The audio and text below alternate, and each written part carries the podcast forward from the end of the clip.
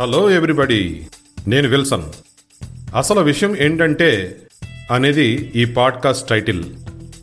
సింపుల్గా చెప్పాలంటే ఇంటర్నెట్లో కానీ సోషల్ మీడియాలో కానీ న్యూస్లో కానీ వచ్చే వార్తల్లోని విషయాల్ని ఎనలైజ్ చేసి అసలు విషయం ఏంటో చెప్పడమే నా ఉద్దేశ్యం.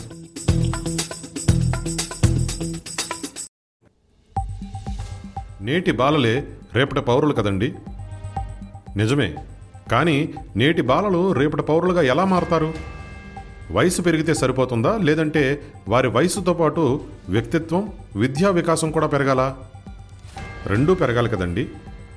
అప్పుడే కానీ ఎంతో గారాభంగా పెంచిన తల్లిదండ్రులకు ఎంతో సంతృప్తి.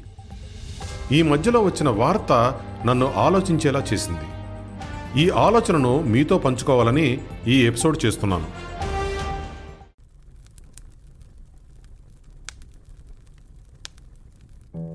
చదువుల భారం ఓ ఘోరానికి కారణమైంది. తల్లిదండ్రులకు ఆరని కడుపుమంట రగిల్చింది. పొత్తిళ్ళలో పెరిగిన బిడ్డ ఒత్తిళ్ళకు తాళలేక ఆత్మహత్య చేసుకున్న ఘటన తల్లిదండ్రులకు తీరని శోకాన్ని మిగిల్చింది. జీవితంలో పైకి రావాల్సిన కుమారుడు క్షమించమ్మా అంటూ కళాశాలపై నుంచి దూకి తుదిశ్వాస విడిచిన ఉదంతం కన్నీరు పెట్టిస్తోంది.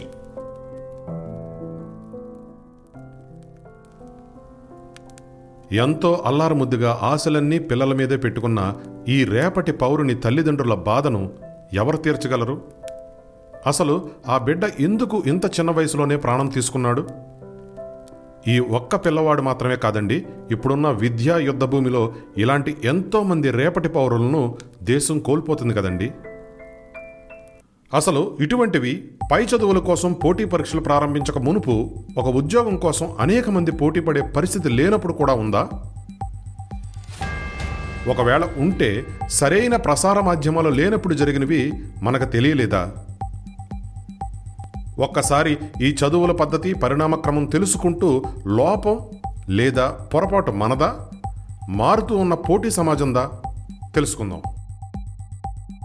అసలు ఇటువంటి విద్య ద్వారా పిల్లలకి ఏర్పడే ఒత్తిడికి గల కారణం ఏమిటో తెలుసుకునే ఒక చిన్న ప్రయత్నం చేద్దాం. మనం విద్య నేర్చుకునే పద్ధతులు కాలాన్ని బట్టి పరిణామం చెందాయి. ఒకప్పటి గురుకుల విద్య. ఈ విధానంలో పిల్లలు తల్లిదండ్రులను విడిచి గురువు దగ్గర విద్యను అభ్యసించేవారు. అప్పట్లో ఆ విద్య కొందరిది మాత్రమే. కానీ మారిన దేశ అవసరాలు విద్యా విధానంలో మార్పులు వచ్చి అందరికీ విద్య అనే పరిస్థితికి వచ్చినప్పుడు గవర్నమెంట్ స్కూళ్ళు మాతృభాషలో విద్యను నేర్పించేవి. అప్పట్లో మన దేశం ప్రపంచ దేశాలతో పోటీ పడే పరిస్థితిలో ఉండేది కాదు. కనీసం సంతకం కూడా పెట్టలేని వాళ్ళు చాలామందే ఉండేవాళ్ళు. అప్పుడు పిల్లల చదువుతో పాటు పెద్దలకు సాయంత్రం వయోజన విద్యా కార్యక్రమం కూడా ఉండేది. ఆ విద్యా పద్ధతి ప్రకారం దేశం అభివృద్ధి చెందుతూ ఉన్నప్పుడు ఉద్యోగ కల్పనకు తగ్గట్టు విద్యా కల్పన ఉండేది కాదు. అందుకే ప్రభుత్వ ఉద్యోగాలు దాదాపు చదువుకున్న వారందరికీ వచ్చేవి.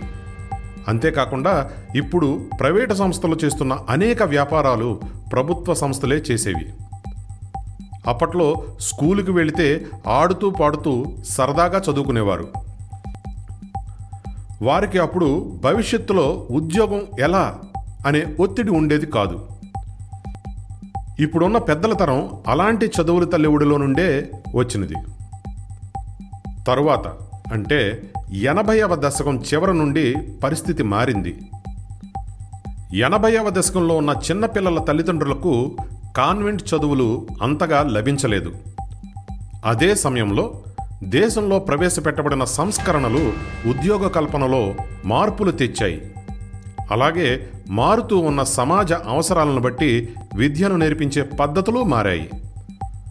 పై చదువులు చదవాలి అంటే పోటీ పరీక్ష రాయాలి. అంటే అప్పటి వరకు ఉన్న మెరిట్ ప్రాతిపదిక మీద అడ్మిషన్లకు కాలం చెల్లింది. ఇక్కడ పడిందండి? విద్యలో ఒత్తిడి బీజం. బాగా చదవాలి అందరికంటే మెరుగ్గా చదవాలి అనే ప్రక్రియలో పాత చదువులో ఉన్న ఆడుతూ పాడుతూ కాస్త చదువుతూగా మారిపోయింది. దీని వలన పోటీ పరీక్షలో సీటు సాధిస్తే చాలు ఉద్యోగం వచ్చినట్టే అనే భావన పెరిగిపోయింది. ఎక్కడ వరకు మంచి పరిణామమే. కానీ మారుతూ ఉన్న పెరుగుతూ ఉన్న పిల్లల సంఖ్య ప్రకారం కాలేజీలు వాటి సీట్లు పెరిగిన ఉద్యోగాలు పెరగలేదు సరికదా? కంప్యూటర్ల వలన సంఖ్య తగ్గింది. దానితో విద్యార్థి ఏం చదువుకున్నాడో ఆ విద్య ప్రకారం ఉద్యోగాలు రావడం తగ్గిపోయాయి. ఇప్పుడున్న పరిస్థితి అందరూ ఒకే విద్యను అభ్యసించటం. దాని ప్రకారం సీట్ల లభ్యత పెరిగి విద్యను అందించే వ్యాపారులు పుట్టి వారు బాగా లాభపడటం.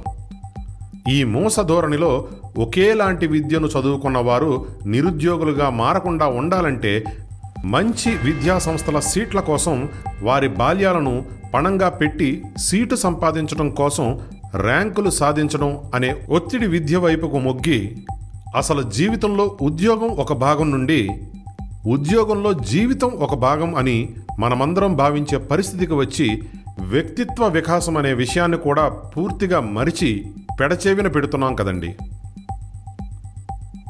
తల్లిదండ్రులకు పిల్లల్ని మంచి ప్రయోజకులను చేయాలనే తాపత్రయంతో డెస్టినేషన్ ఫేవర్కు లోనయ్యారు కదండి ఇప్పుడు మన ప్రధానమంత్రి నరేంద్ర మోడీ గారి మాటలు ఒకసారి వినండి भविष्य में आपको जिस एक चीज से आपको बचकर रहना चाहिए उसके बारे में मैं आपको जरूर बताऊंगा एक एक नई तरह की कुरीति आ रही है समाज में, जिसे हम डेस्टिनेशन फीवर कह सकते हैं। मतलब दूसरे अगर किसी एक डेस्टिनेशन पर हैं तो उन्हें देखकर अपना डायरेक्शन तय करना। आपका कोई रिश्तेदार कहीं जाकर सफल हुआ, आपको लगता है वहाँ जाकर आप भी सफल हो जाएँगे। कोई असफल हुआ तो आपको लगता है हम भी उसी फील्ड में गए तो असफल हो जाएंगे हमें लगता है वो स्टूडेंट इस दिशा में गया इस क्षेत्र में गया ये बना उस क्षेत्र में उसने ये नाम कमाया तो हम भी वही करेंगे तभी हमारा जीवन सफल होगा ये सोच सही नहीं है दोस्तों మన దేశ ప్రధాని విద్యార్థులను ఉద్దేశించి ఏమని చెప్పారంటే విద్యార్థులారా మీరు ఇతర విద్యార్థులు పెట్టుకున్న లేదంటే పొందిన లక్ష్యాలను చూసి ఆశపడి మీ యొక్క విద్యా లక్ష్యాలను మార్చుకోకండి. ఎవరో ఏదో చేయగలిగారు లేదా చెయ్యలేకపోయారు అని మీ యొక్క గమ్యాలను మార్చుకోవద్దు. మీ యొక్క లక్ష్యాలను మీ యొక్క ఆసక్తి శక్తులను దృష్టిలో పెట్టుకొని నిర్దేశించుకోండి. ఈయన చెప్పిన మాట కూడా చాలా వరకు కరెక్టే కదండి? ఎవరో ఏదో ఎంచుకున్నారు బాగా స్థిరపడ్డారు మనము కూడా అదే చదువుదాం అనుకునే ఆలోచన నుంచి తల్లిదండ్రులు బయటపడాలి. ఇప్పుడు మన విద్యా విధానం మళ్ళీ మారుతుంది. టెన్ ప్లస్ టూ నుండి five plus three plus three plus ఫోర్కు మారబోతుంది. మొదట ఐదు సంవత్సరాలు మాతృభాషలోనే విద్యా బోధన చేయాలని ఉంది. మరి ఇంగ్లీషు? అసలు జుట్టు పెరిగితేనే కదండి హెయిర్ స్టైల్? ఎంచక్క ప్రైమరీ స్కూల్ అయ్యాక హెయిర్ స్టైల్ని చేసుకోవచ్చు కదండి. అసలు ఈ ఎపిసోడ్ ముఖ్యమైన ఉద్దేశం ఒత్తిడిలో పిల్లలు. మరి ఈ విద్యా విధానంలో ఒత్తిడి దూరం అవుతుందా? ఎందుకు అవుతుందండి పిల్లవాడికి మన జీవితంలో ఓటమి నేర్పించే పాఠాలు గెలుపు అందించే మజా రెండింటినీ సమానంగా తీసుకునే అంశాలను బోధించకపోయినా అలవాటు చేయకపోయినా ఒత్తిడికి తలవగ్గటం ఖాయం. అలాగే విద్యార్థులందరూ కలిసి ఆడినప్పుడు వారిలో జట్టుగా ఆడే లక్షణం పెరిగి ఉద్యోగ సమయాల్లో ఉపయోగపడుతుంది.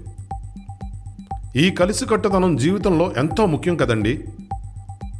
పాతకాలపు గురుకుల విద్య బాగుంటుంది కానీ అందరికీ అందదు. మన తాతగారు నాన్నగారుల కాలం విద్యా విధానం బాగుంటుంది కానీ ఈ కాలపు పోటీ ప్రపంచానికి సరిపడదు. కొత్త విద్యా విధానంలో పిల్లలు చదివే క్లాసును బట్టి సమాజంలో బ్రతకడానికి అవసరమయ్యే నీతి బోధనలు ఆటలు మనోవికాసం మీద వర్క్షాప్స్ సాఫ్ట్ స్కిల్స్.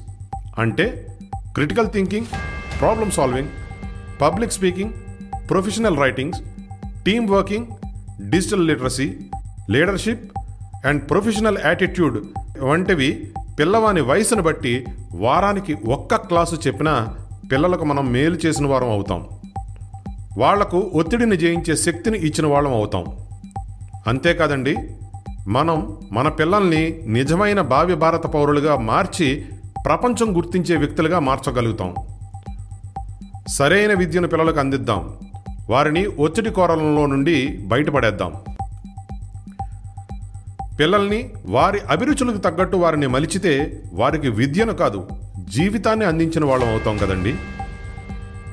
ఇదండి అసలు విషయం ఏమిటంటే ఏ విద్యా సంస్థలను కానీ వ్యక్తులను కానీ పిల్లల్ని కానీ తల్లిదండ్రులకు కానీ అవమానపరచాలని కానీ కించపరచాలని కానీ వారి మనోభావాలు దెబ్బతీయాలని కానీ నా ఉద్దేశం కాదు. పొరపాటుగా ఏమైనా మాట్లాడి ఉండుంటే దయచేసి నన్ను క్షమించండి. తిరిగి మరోసారి మరో ఎపిసోడ్తో మీ వద్దకు వస్తా. థ్యాంక్ యూ ఫర్ లిజనింగ్ అసలు విషయం ఏమిటంటే